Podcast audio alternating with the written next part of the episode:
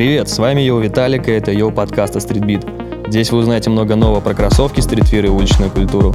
Слушайте нас на всех площадках и смотрите на YouTube-канале Streetbeat TV. Погнали!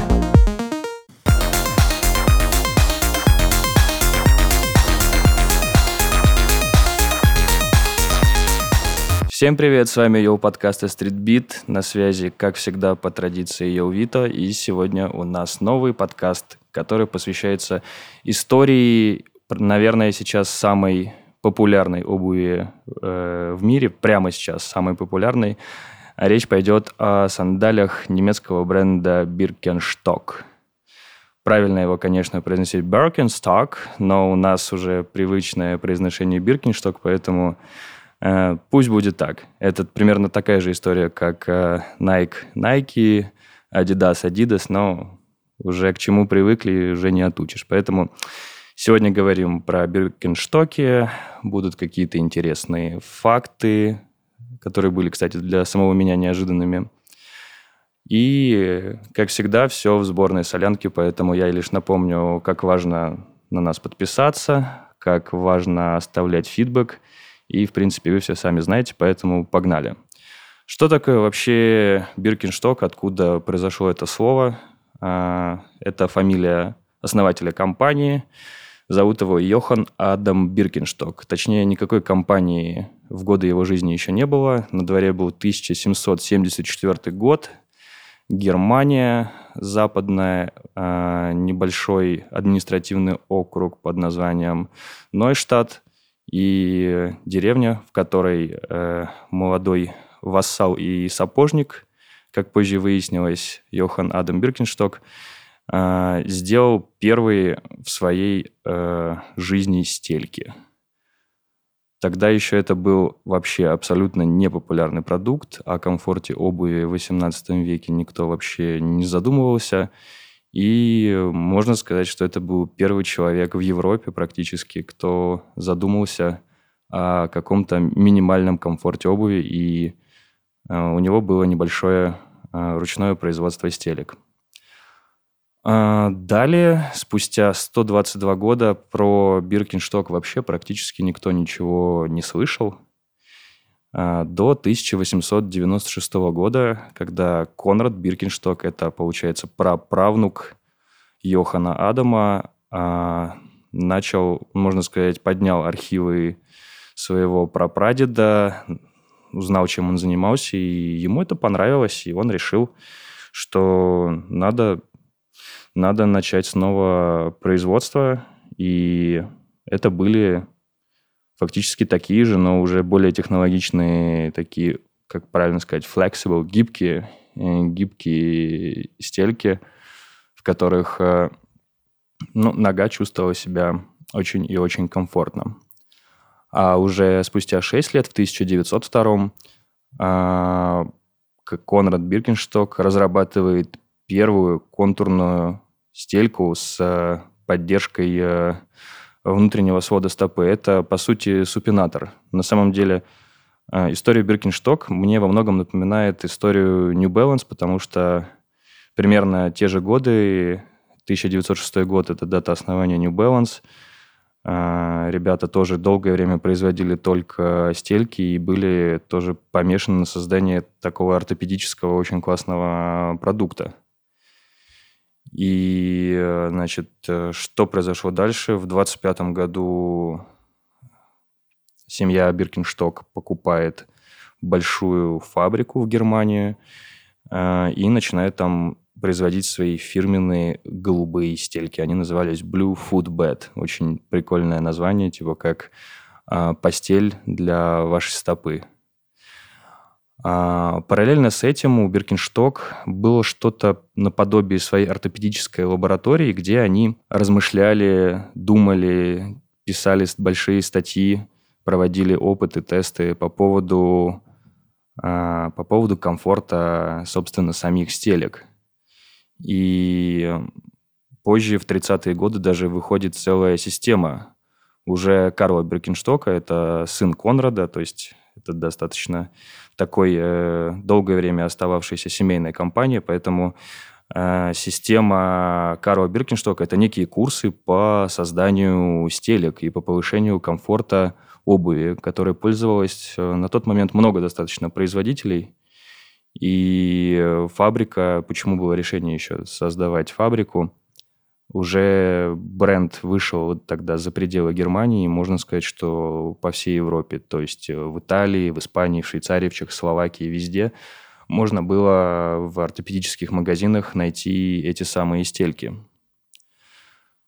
И так, в принципе, продолжалось э, до 60-х. Э, в Германии был такой небольшой пик после войны Второй мировой, когда очень популярны были эти стельки среди солдат, которых мучили проблемы с ногами, кто возвращался с фронта и у кого прям вообще были жуткие мозоли, плоскостопие после армейских ботинок. А, и в Германии вообще особенным спросом пользовались э, стельки Биркеншток. Очень интересное событие происходит в 1966 году, когда некая девушка по имени Марго Фрейзер, она была немецким дизайнером платьев, э, которая переехала в Калифорнию в свое время, но решила как-то съездить в 60-е на спа в Баварию, откуда она была родом, и там ей прямо на спа порекомендовали, э, порекомендовали первый продукт э, Birkenstock не стельки. Это были их первые сандали, которые в 63-64 году как раз вышли на рынок. Назывались они а, Birkenstock Madrid. Это можно зафиксировать. Первая, первая обувь бренда Birkenstock. И, возвращаясь к истории с Марго Фрейзер, ей эти самые сандали порекомендовали а, как раз на этом спа, на который она ездила. Ей э, очень э, понравилось. Она такая для себя решила очень-очень классные штучки, которые надо, надо перевести в Америку. Ну, не перевести, а начать их там продавать. А, собственно, она договорилась с производителем, ей доставили первую партию, но в конце 60-х спросом вообще никаким они не пользовались. То есть Birkenstock и – чтобы вы понимали, в Америке конца 60-х это был какой-то некий, ну, то ли anti-fashion, и вот не было такого, э, как тогда э, вот Birkenstock как себя позиционирует, function over beauty, то есть для них функциональность обуви по сей день, я бы сказал, она все равно на первом месте. И несмотря на то, что сейчас это такой очень лютый, прям очень мощный fashion-продукт, который практически продается в каждом, э, в каждом универмаге мира, можно их найти. Но тогда и по сей день функциональность была первичнее. Как я уже сказал, в 1966 году Биркиншток впервые начинают продаваться в Соединенных Штатах Америки. Но популярности никакой не было из-за того, что вот э, то, что я только что озвучил, магазины не хотели также брать, продавать их, потому что не верили в их успех. И единственное место, где вообще, в принципе, было возможно их реализовать, это были аптеки, которые тоже без супер энтузиазма восприняли это все, и магазины здоровой пищи, где, а поскольку Биркинштоки производились э, с таким очень трепетным вниманием к окружающей среде, я об этом еще немного позже скажу, и были уже в 60-е такие супер эко-френдли. Не настолько, насколько сейчас, но в принципе тогда уже можно было так сказать. Скажем, э, настолько, насколько это было возможно, они были эко-френдли. И э, полка с биркинштоками стояла прямо рядом с э, полкой, на которой какая-нибудь гранула продавалась, какие-то вот здоровые продукты. И в принципе это начинало работать. Но популярностью Биркинштоков помогло нечто другое. Это волна хиппи, э, культура хиппи. Я напомню, что хиппи, в принципе, носили э, либо ничего, то есть э, у них как бы было абсолютно нормально ходить босыми. Вспомните просто там, Стива Джобса, Джона Леннона и вообще все вот эти вот движухи 70-х в Америке. И вот для них как будто была реально создана обувь Биркиншток. А, как раз еще в 1973 году выходит самая, наверное, популярная модель сандалиев, э, которая называется «Аризона». И среди хипарей это был просто вообще супер-мега-хит. Вот эта философия, повторюсь, э, обратно к природе, back to nature, открытая, открытая обувь, и это был просто супер-супер-супер успех. В принципе, так оно и продолжалось. Э, э, в 80-е в Биркенштоках начали уже рассматривать некий потенциал как такой обуви полноценной для, можно сказать, для обычных людей, которые не связывают себя какой-то субкультурой. В 1986 году начинаются продажи в известнейшем универмаге Nordstrom в американском. А в 90-м начинается новая как будто бы волна популярности, вот, которая вот упала немного после э, хиппи движения, а в начале 90-х э, на смену им пришло Generation X, поколение X, и была предпринята первая попытка Birkenstock и вообще засунуть в какой-то high fashion. А, случилось это благодаря Кейт Мосс, которая очень любила их носить, приходила в них на фотосессии, и, в принципе, можно было ее часто увидеть в них. А Марк Джейкобс на показе в 92 году тоже использовал Birkenstock и. Не помню тогда, на какой он бренд работал, но точно помню, что после этого решения и он а, потерял работу. Это интересная история, я как-нибудь ее отдельно расскажу. А, и э, еще одна была девушка, очень известная, популярная актриса Гвинет Пелтроу, которая тоже частенько в них э, появлялась. Но супербума не было, он случился уже в десятые годы, когда вот в эру Инстаграма, в эру социальных сетей э, Биркиншток, конечно, набрал свой э, на сегодняшний день пик, который не знаю, до какого момента продлится. Сейчас об, мода на такую открытую обувь, э, легкую, свободную и с вниманием к материалам, к деталям. В общем, Биркиншток сейчас максимально, максимально популярная компания, корпорация. А что еще очень важно сказать? Биркиншток – это целая корпорация – Э, группа компаний, можно даже так сказать. А, называется она Birkenstock Group BV Co. KG. И в список брендов, которые они еще делают, это Alpro, Birkis, Papilo, Betula и Footprints. Сомневаюсь, что кто-то вообще про них слышал. Но вот Footprints, кстати, могли слышать. Это такие м, тоже по типу тапочек, я бы сказал, это такие как носки на, вибрамов, э, на вибрамовой такой резиновой подошве, и у вас каждый пальчик, можно сказать, отмечен, э, ну, не знаю, как это объяснить. Это сложно. Но, в общем, каждый палец у вас обтягивает такая вот э, резиновая перепонка, и в них реально ходишь, как будто это копия твоих ног. И видно, в общем, пальцы, которые... Что про Биркиншток еще интересного? А, про корпорацию.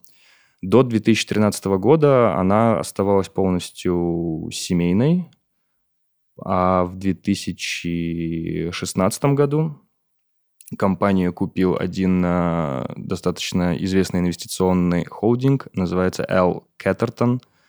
А, компания, которая инвестирует в модные бренды, в вообще, в принципе, fashion-индустрию, одна из самых крупных, владеет ей LVMH, крупнейший в мире luxury холдинг.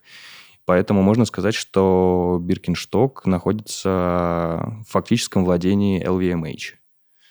И, кстати, из таких свежих новостей бренд собирается выйти на IPO. Возможно, когда этот подкаст выйдет, он уже будет на IPO. Но это очень-очень круто для бренда, который производит сандалии. Выйти на IPO – это очень, очень такой большой, э, крупный успех на мой взгляд. А, что касаемо, что касаемо фэшена.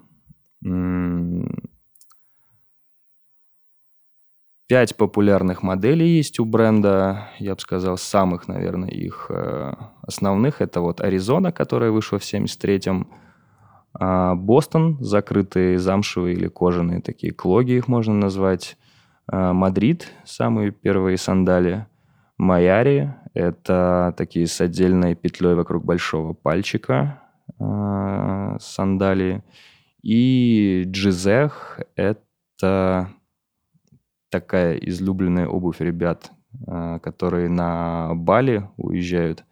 Это с таким как будто бы гвоздиком между большим и вторым пальцем. И с такой сверху накладкой. То есть это открытые сандалии. Они бывают в резиновом исполнении, типа изевы переработанной. Бывают с а, пробковой подошвой. Сейчас, кстати, про это расскажу. А, вообще, чем мне лично нравится Биркиншток, это за их а, железобетонные принципы. То, как они работают с материалами, а, то, какое внимание они уделяют качеству и как они упорно не переносят производство в а, третьи страны. Собственно, когда у вас станет вопрос, а почему сандалии такого, казалось бы, масс-бренда стоят таких денег – то есть, условно, Биркинштоки начинаются от 100-120 э, долларов и доходят иногда до 200. Я имею в виду, это базовые модели. То есть никаких каких-то супер э, технологий, да, там много ручного труда, но, в принципе, сандалии, которые стоят 200 долларов, до сих пор у людей в голове не укладываются. Но я сейчас попробую объяснить. Во-первых, это использование натуральных материалов, и возможность использования синтетических материалов, но очень э, экологичных. Например, у Биркинштока есть такой материал, как э, Биркофлор, э, Биркофлор Патент и Бирки Бак. То есть это синтетические варианты лакированной кожи, обычной и нубука, которые, в принципе, и в носке могут вести себя лучше, и менее вредные для окружающей среды.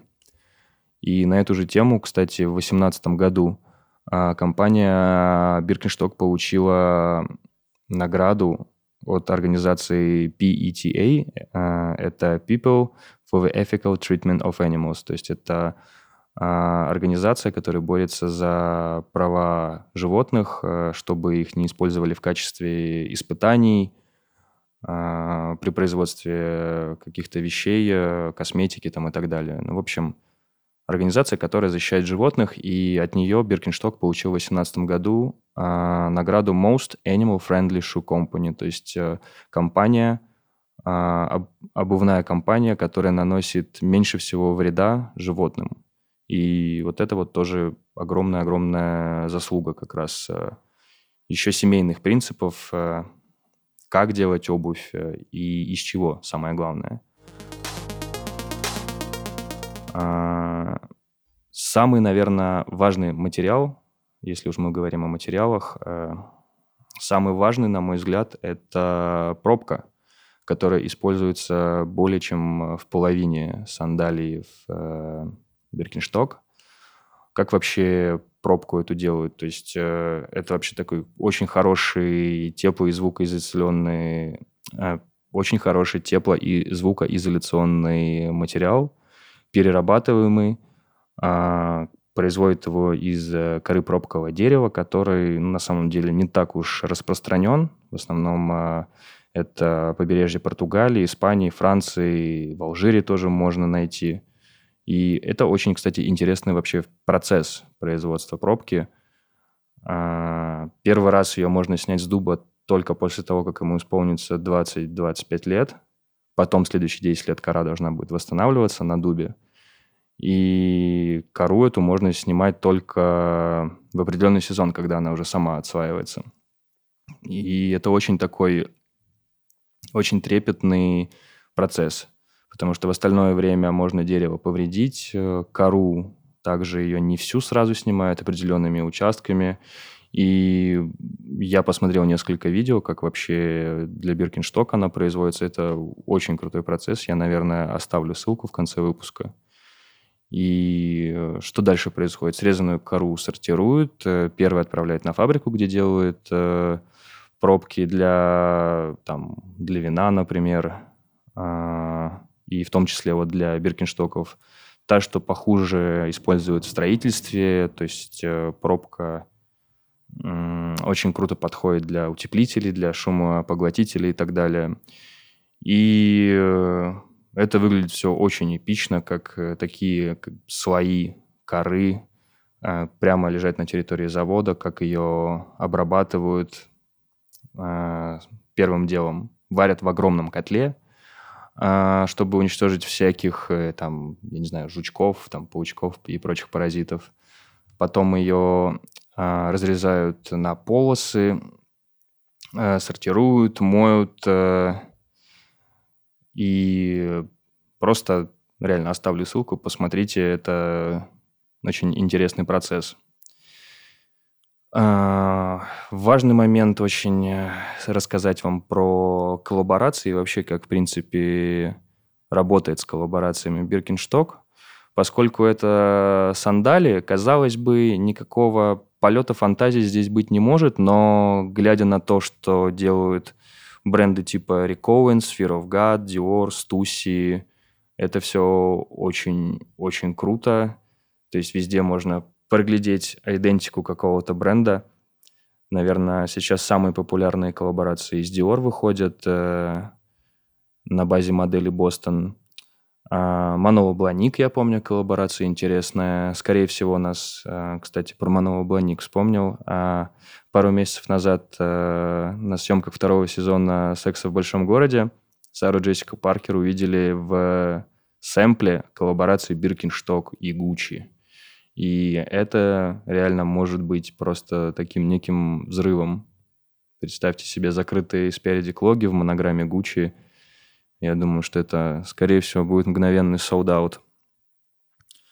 А, не знаю, какая у меня любимая коллаборация. Наверное, со Стуси, про бренд, который, кстати, у нас э, был в прошлом подкасте. Очень прикольная там розовая замша, Э, теснение с логотипом Стуси сверху. Вроде ничего супер особенного, но выглядит здорово. А, в 17-18 году а, Биркинштоку предлагал коллаборацию бренд Supreme. И, возможно, Биркиншток стал единственным брендом в истории Supreme, который отказался от коллаборации с ними. А, это я для себя недавно совсем узнал. И это очень интересно, какой вот был ответ у тогдашнего CEO, ну, главного в Биркиншток. А, ему не нравилось просто, что Supreme делает с брендами. С другой, с одной стороны, это некий хайп, но он это назвал э, хайповой проституцией, дословно, что мы дадим им сандали, они просто покрасят их в красный цвет и где-то поставят свой логотип. Это, ну, мы так не делаем. То есть это не то, к чему стремится бренд Birkenstock. То есть э, очередное подтверждение функциональности, э, господства функциональности над модой. И это такой очень прикольный, очень сильный, такой принципиальный шаг. И, наверное, я даже рад был такое слышать, что насколько бренд э, в этом плане не продавался. И ведется у них, судя по всему, очень жесткий контроль за всеми коллаборациями, чтобы прослеживалась именно связь мира вот э, функционала и мира вот высокой моды. Потому что вот для Birkenstock неприемлемо просто бахнуть логотипчик и выдать это за какой-то хайповый продукт. В общем, в этом плане большие молодцы. А, что лично мне еще нравится в Birkenstock? Мне нравится огромное количество кастомов, а, которое выходит э, от частных компаний, от э, частных мастеров. А, очень круто находит применение ювелирные изделия Chrome Hearts, когда вся фурнитура, застежки, какие-то небольшие детальки в виде таких готических крестов, готических крестов, как, э, в принципе, заведено у бренда Chrome Hearts – а, и особо выделю кастомы, которые делает бренд MSCHF. Вы наверняка про него слышали. Это бренд, который недавно нашумел с такими а, мультяшными красными резиновыми сапожками, а, а сейчас э, готовит еще коллаборацию с Crocs с такими же похожими а, сапожками, только желтого цвета на этот раз. И, в общем, это самый инфоповодный бренд, наверное, если так можно выразиться, сейчас за последние несколько лет. То есть каждая а новый продукт MSCHF, он становится каким-то супервирусным и в какой-то момент супер хайфовым, э, супер хайповым. Э, часто из-за того, что... Из-за абсурдности вообще всего, что они делают. То есть э, у них очень тонкая грань между э, чем-то немыслимым и одновременно абсурдным. То есть гениальность, которая просто граничит с ну, с глупостью абсолютной. И один из таких продуктов э, два года назад а, они выпустили не Биркен штоки, а Биркин штоки. То есть э, ребята покупали сумки, э, Hermes Birkin, одна из самых вообще, наверное, дорогих сумок, которые вообще существуют в мире сумок. А, перешивали эти сумки в Биркинштоке. То есть бралась сумка, бралась пара сандалий Биркиншток, и за каких-то 50-70 тысяч долларов вы можете, в принципе, сделать себе вот такие э, биркин штоки у бренда MSCHF. До сих пор, по-моему, у них на сайте такая опция есть. Что-то в наличии, что-то под заказ, но сама идея дикая просто. Биркин шток. По-моему, это очень круто, и в очередной раз жалко, что я не могу это просто вам показать. Скажем так, э, лично у меня, наверное, с брендом Birkenstock э, не сложилось. Мне он внешне очень импонирует, но это как история с э, какими-нибудь Air Force, моим любимым, моим любимым кроссовочным силуэтом, который мне абсолютно никак не подходит. И похожее нечто случилось с Биркинштоками, когда я их просто пытался, ну, померить разные модели, и я, честно, лично никогда не догонял вот этого комфорта пробочного. Да, есть, конечно, свой прикол, но я не придумал, как это вписать, как в этом чувствовать себя комфортно, поэтому, наверное, просто это, ну, пока что не мое. Но, повторюсь, глобальная вещь очень крутая, и сейчас наверное, вот в каждом модном гардеробе она фактически must-have. Из каких-то интересных фактов. Наверное, у Birkenstock все, все достаточно прозрачно. То есть э, компания с глубокой историей, с э, заботой о природе, о качестве своих продуктов, о философии своего бренда. А что-то интересное про него рассказать я, наверное, смогу. Один факт. А, я в середине выпуска сказал, про движение хиппи и упомянул Стива Джобса. Не так э, давно, около полугода назад, на аукционе Sotheby's, если мне не изменяет память, а, нет, не Sotheby's, по-моему, это был Julian Auctions, а компания выложила на аукцион пару коричневых э, сандалий Аризона, которые э, носил э, Стив Джобс. То есть э, культовыми были не только его New Balance, 501 Levi's и черные водолазки, но также вот по офису. И, кстати, в фильме «Джобс. История соблазна», э, «Империя соблазна» можно как раз тоже наблюдать, как Эштон Катчер в роли Стива Джобса носил эти самые Аризоны. В общем, Джобс очень сильно любил эти сандалики, и Uh, estimate, то есть приблизительная сумма продажи их должна была быть типа 60 тысяч долларов, но их продали больше, чем за 200 тысяч баксов. И то есть у кого-то есть фирменные Биркинштоки, которые носил лично Стив Джобс. Вот такая вот история. Следующий, сразу сделаю небольшой спойлер, на следующий выпуск будет uh, также посвящен uh, клогам, то есть э, обуви, которая сейчас тоже супер популярна, это бренд Crocs. И в принципе, в принципе, все. Спасибо, что слушали. Надеюсь, вам было интересно, и вы все узнали для себя что-то новое. Биркиншток, повторюсь, классный бренд. Обязательно попробуйте его, носите, кайфуйте, а также кайфуйте с других выпусков ее подкаста. Не забудьте написать фидбэк, поставить нам оценочку. И все, до новых выпусков. Пока-пока.